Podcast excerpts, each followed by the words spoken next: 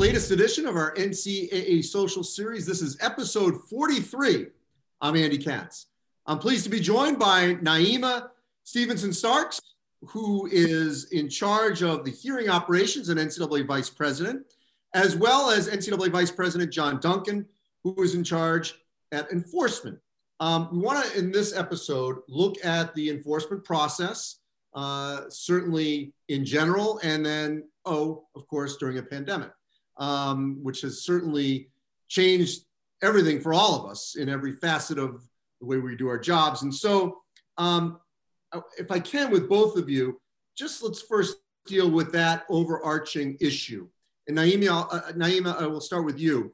Uh, and then John, if you could sort of piggyback on the backside of this about how has working from home, the pandemic, the inability to go out into the field to interview, to investigate, how has that in, uh, affected the enforcement process? Yeah, so thanks, Andy. Um, it's actually interesting our staff of hearing operations that support the committees and panels of the various committees that hear um, infractions cases um, had to pivot as we all had pretty quickly um, to a remote environment and working from our homes as you've noted the interesting thing about our work um, is that all of our committee members and panel members are all across the country. Um, so a lot of what we were doing previous to that was remote anyway, um, because we didn't have them physically in the national office with us. Um, so our team, I think, was able to, you know, again, pivot pretty quickly and it was seamless for, for our purposes um, in terms of continuing to provide um, the same level of support, um, you know, that we had previously, given the nature of the work that, that we're doing. What we miss is a little bit of the face-to-face -face interaction and team collaboration um, in the office. Um, and, and we'll be looking forward to getting back to that, you know, hopefully sometime here soon. Andy, I think the answer is similar for enforcement than uh, what Naima just shared. COVID, pandemic certainly impacted our work, um, but not necessarily in the way that you asked in your question. It did not affect the number of investigations that we were able to complete, the number of cases that we had to process. Like Naima, we did things a little bit differently. Um, in fact, uh, during calendar year 2020, enforcement submitted a record high number of cases uh, to the committees on infractions, and that happened under less than ideal circumstances. So I'm really proud of, of the enforcement staff, um, but also our partners out there and our friends on campus um, who, who also were struggling with the same challenges we were and, and, nevertheless kept investigations moving. So I'm pleased to report that, um, that of the impacts that COVID had, one of them was not uh, to adversely impact the number of investigations that we completed last year. So, John, for just some general sort of um, you know information for those watching, just let's let's base let's I wouldn't say dumb it down, but let me I want to get some baseline here. Um, what part of the investigation is that responsibility shared by the enforcement staff? Yeah, um, much of it. And that question, Andy, if you're okay, I may zoom out for just a moment and give a quick overview of the infractions process, uh, or at least the mission of the whole infractions process. It's legislated, and your question gets to the enforcement staff's uh, role in that. We are one part of a, of a bigger process, but there are others that are all linked and they're all related. They're different roles um, and responsibility for each group, each component. But interestingly, Andy, there, there's a singular mission for the infractions process in a nutshell that is to protect compliance programs at a national level across the association or at least across the division to make sure that compliant schools are not disadvantaged by their commitment to compliance. And so enforcement doesn't um, draft the rules, as most people know, neither do we decide penalties on the back end. Those are the bookends and we operate in the middle there, Andy, to your question. So our role is to be aware of potential violations um, and to decide best how those should be addressed. Uh, some of that we learn from schools when they self-report violations. That's a condition and obligation of membership, and we encourage that. But we only get about a third of our information about serious violations from schools, and so we can't rely on that entirely. We have a network of sources to help us know what's going on um, beyond what a school may share with us. But once the information comes into your question from whatever source, we work together with the school to find out what happened. And that's normally a collaborative process working together with them, but it's not the, it's not the end. Um, if violations are not substantiated after a, uh, an investigation, then we move on and so does the school. If violations are substantiated, if we believe that there could be an infraction, we work through um, one of several different paths toward resolution. We can talk about those. Sometimes schools, in the meantime, take corrective action when they know that there's a violation, and again, that's encouraged. Um, but ultimately, the NCAA committees or the independent adjudicators decide the severity of violations and what penalties are appropriate and they do that after the investigation is over, after our part, and they do that on behalf of the whole association, uh, or at least on behalf of the division. John, real quick before I get to Naima here, um, you know, one aspect actually in recruiting and some other aspects of, of what we've all been dealing with is there are positive ways of using Zoom. And while your investigators may not be able to be on the ground and having, for lack of a better term, you know, almost depositions, if you will, face to face, and going all around the country, how much has Zoom allowed you maybe to reach more people because you can uh, virtually and you know rather than hopping all over the place uh, to try to talk to people. Yeah, it, it's it's helped a lot, Andy. There are some downsides as well on the relationship front. We've talked about those. We'd rather mingle in person with uh, with member institutions, but from an investigative perspective, you're exactly right. There's a lot less travel. There's a lot less wasted time in airports and hotels. And we can get on an interview and do back to back to back to back interviews in much less time than we could before. Um, schedules have freed up and the technology is such that we can we can conduct a fair interview with an individual, have his or her counsel participate via um, video as well or remotely and it's actually gone really well. It's been more efficient, and, and actually, it may be part of the reason we were able to get through as many cases last year as I, as I mentioned a few minutes ago. Yeah, and to Naima's point earlier, I know from being on the other side and covering a lot of this in decades past that um, you know a lot of these are conference calls uh, when they get to the infractions when, when the committee on infractions would hear cases. Right. They're not always in the same place, you know, for whatever reason, maybe not everyone in the same place. So obviously this is another way that you could still continue that. So to that point, what are some of the potential resolutions uh, from the you know hearings case? Once allegations are found, what are some of the resolutions, Naima? Yeah, so great question, Andy. Um, and there are several paths that cases can be resolved once um, John and his staff um, complete their work um, and, and issue some allegations. Um, and I do think it is important just to reiterate um, one thing that John said. At the end of the day, the process is designed um, to represent the interests of the entire association, right? Um, so all of the member institutions that are presumably, as John noted, um, you know, abiding by the rules. So that's the that's the mission of, of the process, and that's what our committee members um, and our panel members on the independent side are charged with doing, looking out for the interest of the entirety of the association while pro providing a fair process to that one institution or those individuals that are appearing before them. Um, so there is a couple ways that things can be resolved. One is through a written record, so to speak, and that's been in uh, existence for quite some time when there's some agreement um, on um, the issues that um, um result in the violations. Um, that's called our summary disposition um, process. and there's a, a writing that is done, enforcement, the institution and any involved parties really agree to the majority of the issues that are, are being presented and that violations occurred. And then what the committee does is take that report and then determine what penalty should be assessed. Um, so that's one way um, the summary disposition process is one way that cases can be resolved.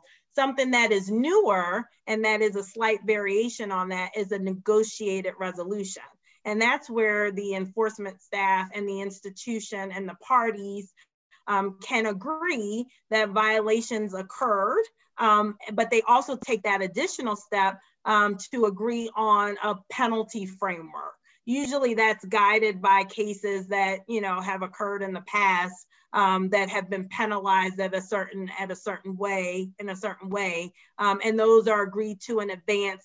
That still, um, Andy, has to be submitted to the Committee on Infractions for its ultimate approval, and that's that membership touch um, to make sure that the um, again interests of the entirety of the association are able to be resolved in that negotiated resolution framework. So that's something that is a newer part of our process and has been used tremendously um, because we've had um, um, quite a few cases, I think um, upwards of 20 um, that have been resolved in the negotiated resolution um, and then you get to a contested case.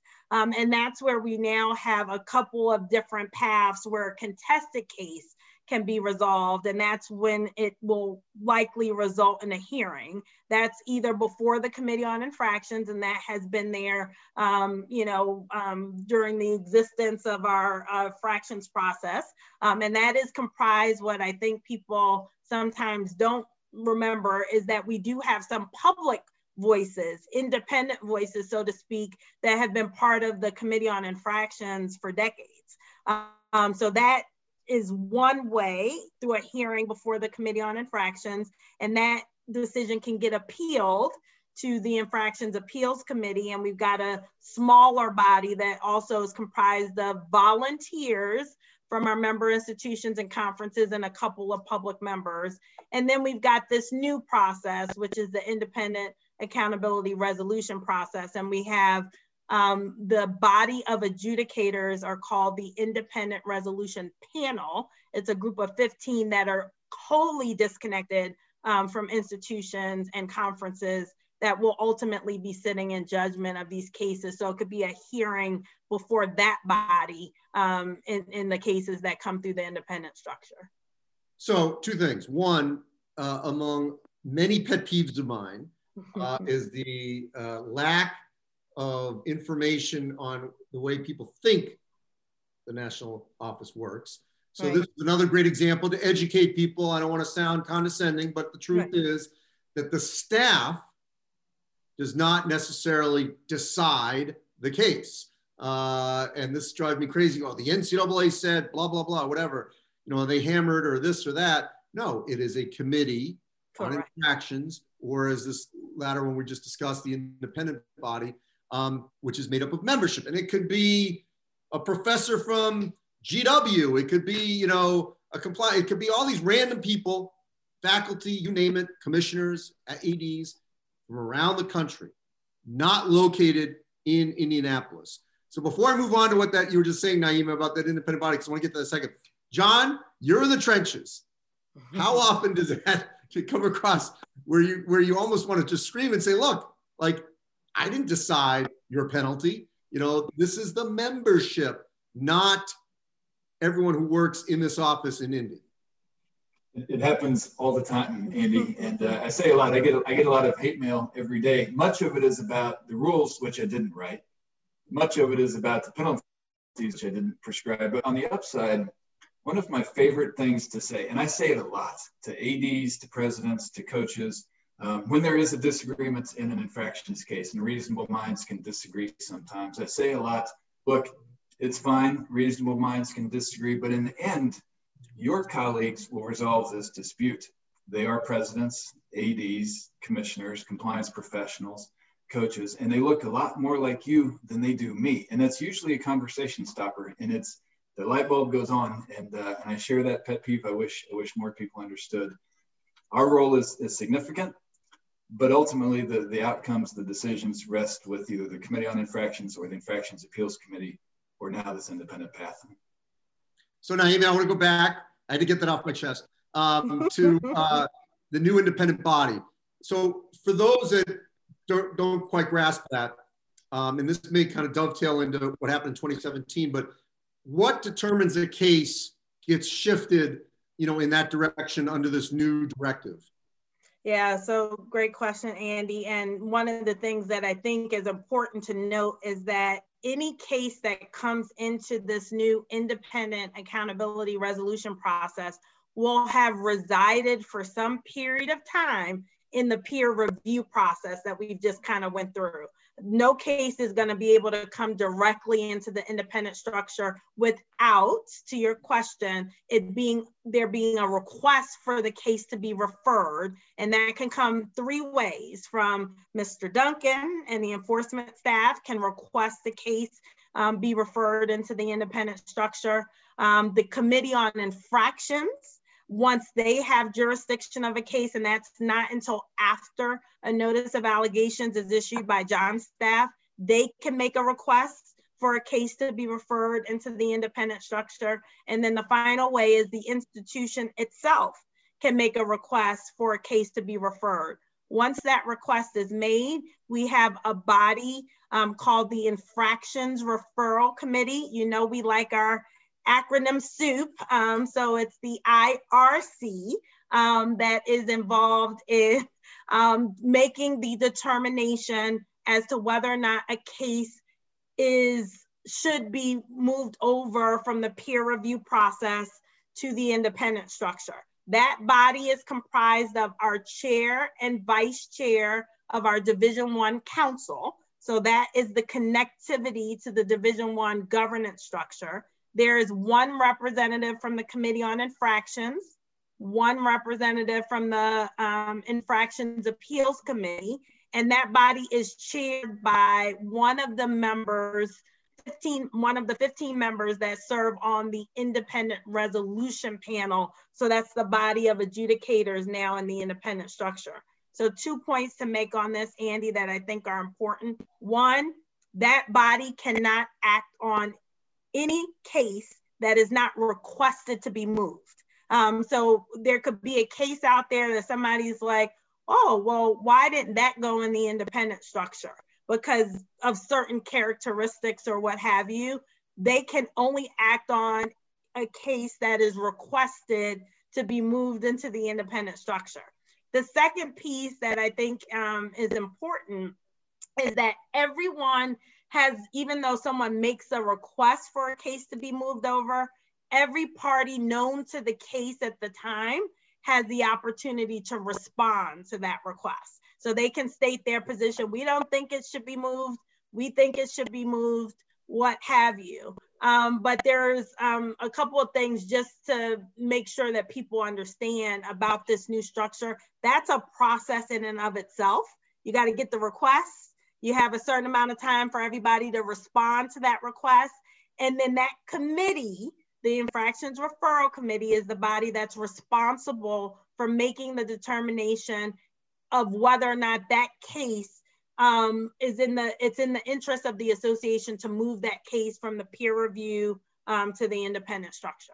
So help me out. I'm not a lawyer. I come from a family of lawyers, though, um, and so I'm the one. You know, the odd duck here in my family.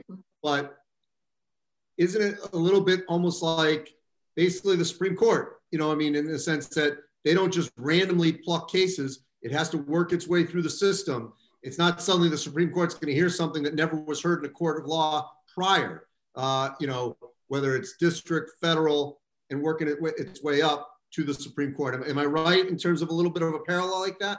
You're, you're right on the concept that they cannot act on anything that's not already living in the peer review process, number one, because that's the only way that it can be requested to be referred. And you're also correct. I analogize it to like a cert petition, sort of. So it's just not coming in automatically. There has to be a request and this infractions referral committee is the body that will determine whether or not um, you know it gets in or not. And it has its own you know kind of factors that it looks at to deter- to make that determination. So i like the the family legal um, um, you know prowess getting in you. All right so let's go back i, I referenced 2017 So the Southern District of, uh, of New York, the FBI case, obviously, those that are watching are well familiar with that. It was very highly publicized, um, but there's a process. Uh, and we don't, if I'm not mistaken, I could be wrong here, I don't think we have a full conclusion on any one case. Uh, maybe I'm wrong, but I, I, know there were a number of potential cases that came out of that. Uh, if both of you could comment on just sort of where we stand and also just sort of speak to what the general timeline is for cases.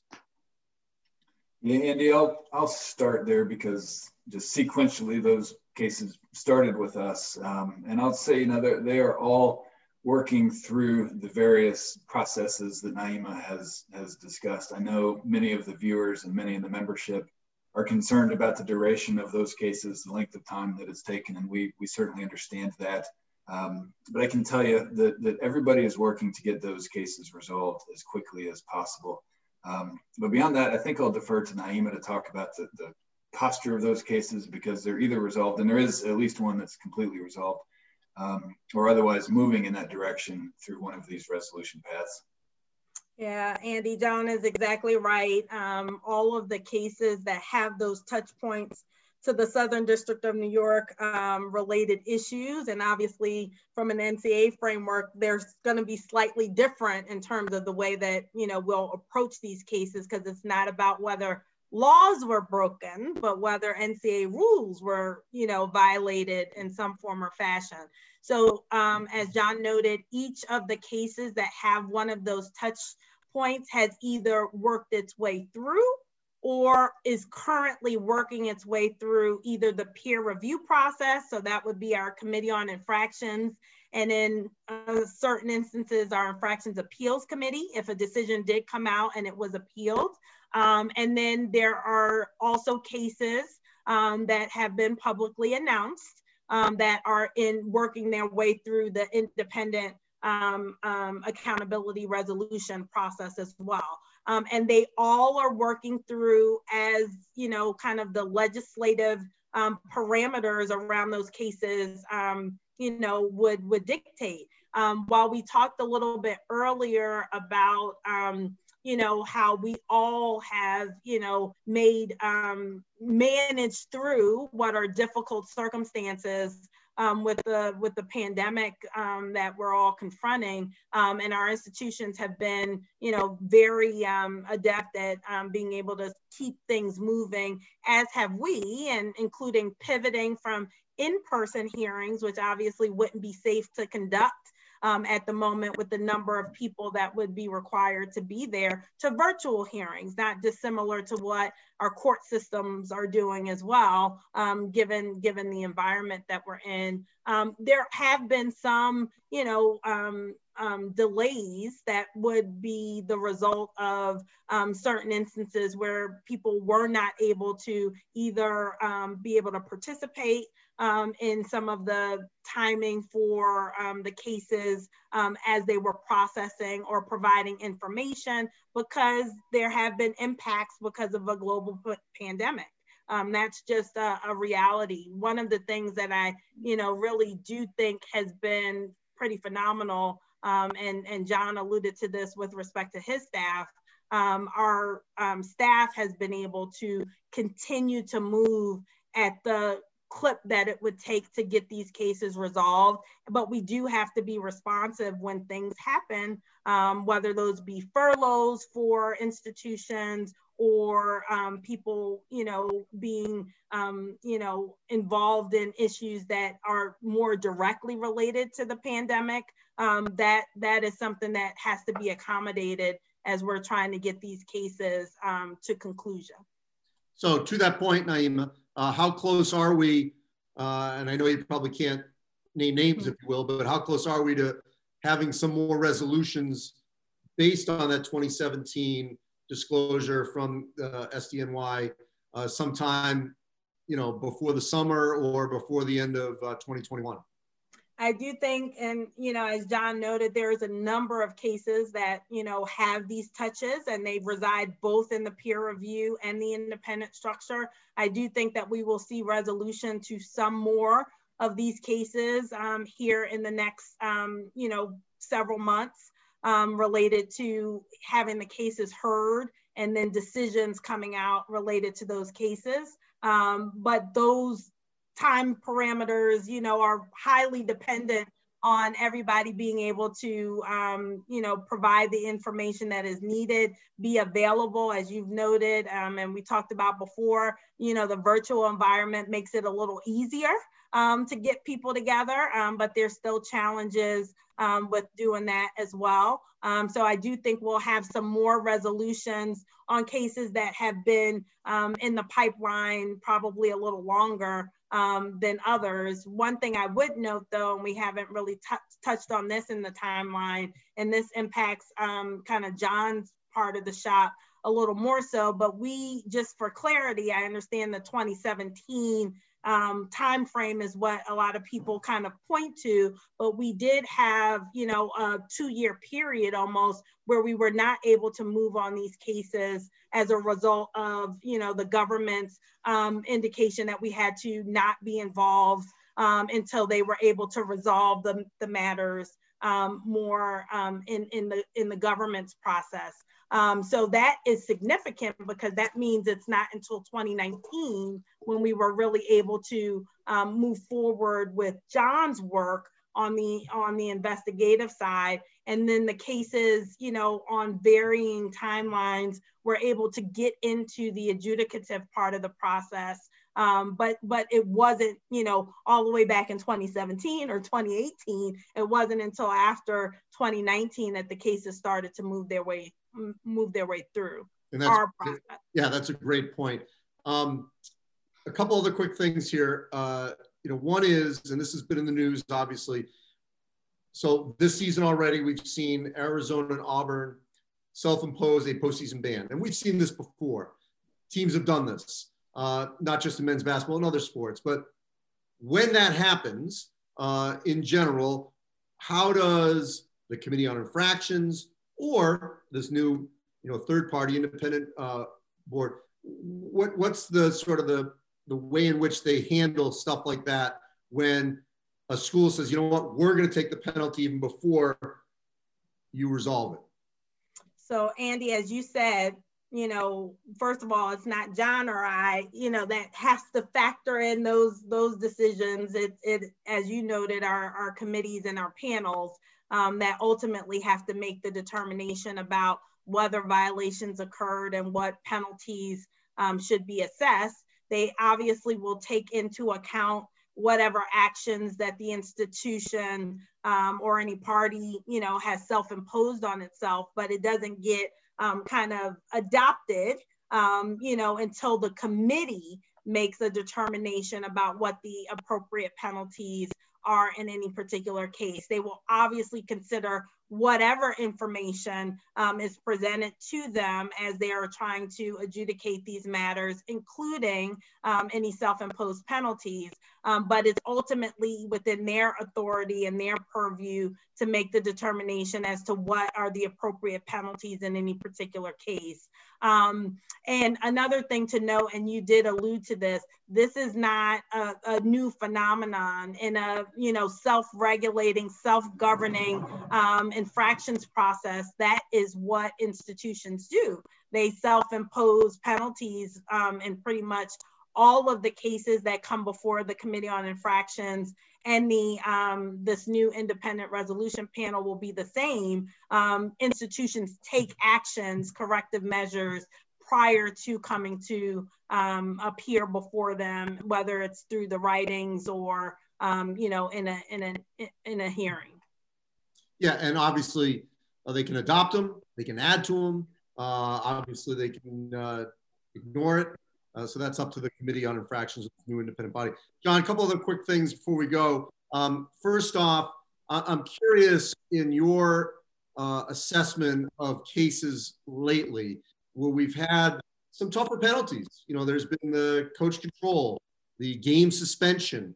Um, how much have you seen the effect of that? You know, maybe deterring, you know, potential violations in the last year, two years, as there's been a little bit more of a heavier penalty individually sometimes on coaches uh, than maybe we saw 10 years ago.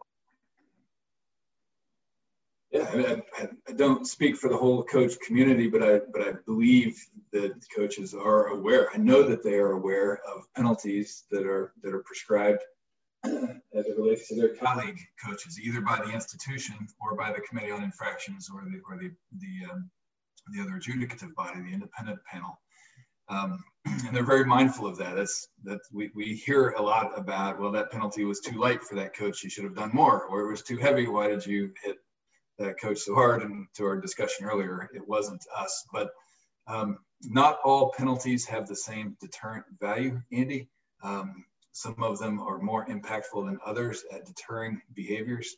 In the in the real possibility of a, of a coach, a head coach, not being able to, to, to coach his or her team for a particular time, I believe is, is a significant deterrent. And so it's one of the reasons we don't take any pleasure by the way, in coaches being suspended is one of the many reasons why we would rather prevent a violation than process one. But I do believe that it is a it is a um, impactful penalty. People are very mindful of it. It impacts the coach, the institution, um, and others, and I, I believe that it has a deterrent effect for sure.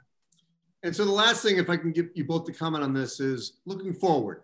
Um, we know there are going to be changes in NIL uh, which you know certainly could have an effect on what used to be a violation may not be a violation. We've seen that with the draft.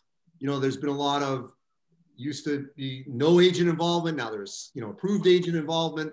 So things have evolved. I mean, way back to when you know certain kinds of phone calls. I mean, everything has evolved over time, uh, and and the staff and the enforcement and the committee have had to adapt.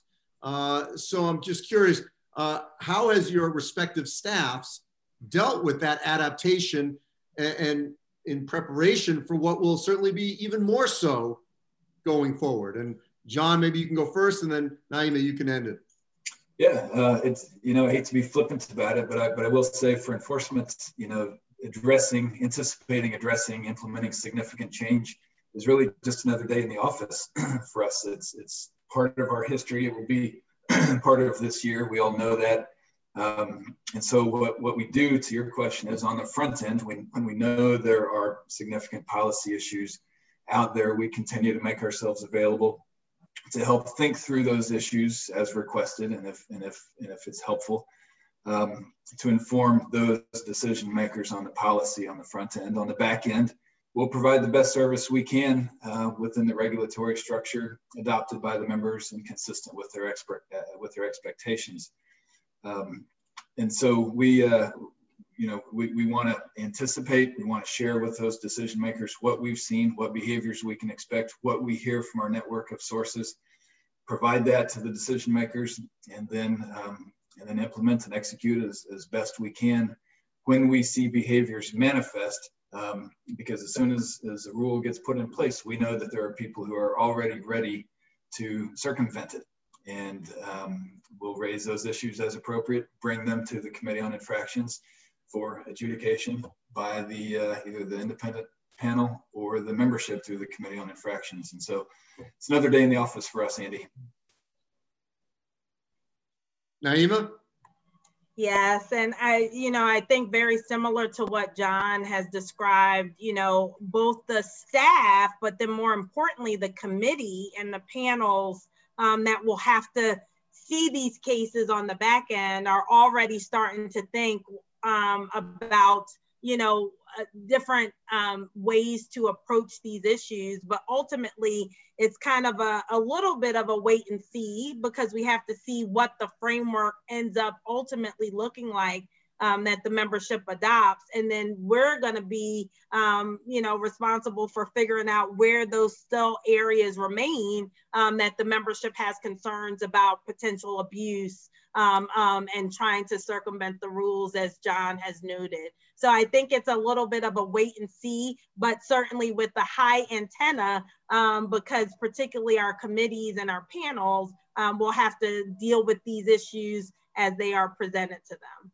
Hey, you know, one last thing, and stop me if I'm putting you on the spot here, but I was just curious. As thing as you guys were talking, and this could happen in the real world, obviously, of like if if the speed limit is 55 you got a ticket and a month from now, oh, now the speed limit is 65. You say, wait a minute, my case didn't come up and now you've changed the speed limit on me. I'm just curious, has that come up before where because of the process, maybe it took time and you had a case or cases, John or Naima, that, you know what, three years ago, two years ago, whatever, uh, yeah, that was a violation and rules have changed and now it's not. But when it, when it happened, it was a violation. Uh, that's when I don't, you know, I'm not gonna use the word crime, but when the violation, I guess, you know, occurred, that was not within the, the rules. Uh, I'm just curious to either one of you, how often, if ever, has that ever occurred? Yeah, I'll be interested in Naima's thoughts, um, but it, it, does occur. I would not say that it's daily or even yearly, but the analysis is what you just described, Andy, and that is if it was impermissible at the time, the school, the coach, the program who engaged in that behavior at the time received an unfair competitive advantage over other schools who are not engaging in that behavior at the time. And even if the rule is subsequently deregulated, um, we would still conduct an investigation, present it to the Committee on Infractions. They could take into account when fashioning penalties the fact that the behavior has been deregulated. So we're not insensitive to that fact, but we look at the time uh, in, the, in the, the recruiting competitive or other advantage that, that occurred at the time that the violation occurred, not the state of the bylaws today, because as we all know, they change occasionally. And Andy, that's exactly right. Um, as John said, and the way that you described how we would look at it is exactly um, correct. And I love the way you took us full circle because that really does emphasize the point that the process is put in place um, to look out for the interests of the entirety of the association, including those institutions and individuals that are abiding by the rules that the membership itself decided to have it um, self-governed by. So that's the role that the committees and the panels will play in deciding cases. And if there, if it was a, a rule violation at the time, um, despite the fact that just in order to provide fair process, as we've talked about earlier, it will take some time for, for those matters to end up really getting adjudicated and decisions being released. Um, but if it was a violation at the time, as John noted, that provided an unfair advantage, presumably, to that institution over the institutions that they were competing against. And that's what the system is designed to right, um, right that wrong, so to speak. So that's the lens in which it will be viewed. And I will end with my final soapbox moment, which is that for all those that complain about rules that are enforced, you know what you do? You actually go through the legislative process and change it because the membership can change the rules, not the national office. And I'm not just saying that because we're doing this here on the NCAA platform. That is the truth. Let's deal in facts, and those are the facts. Naima and John, appreciate it. I uh, hope everyone's staying safe. Hopefully, at some point, we can do these kinds of things in person. Uh, that'll wrap up this edition, episode 43 of our NCAA social series. As always, you can go to ncaa.org slash social series for all our episodes, which are archived in one little place for you to just click on and check out all our past uh, interviews and conversations. And it's been highly informational and ed educational uh, since last March when we started. All right, everyone, stay safe. We'll talk again next week.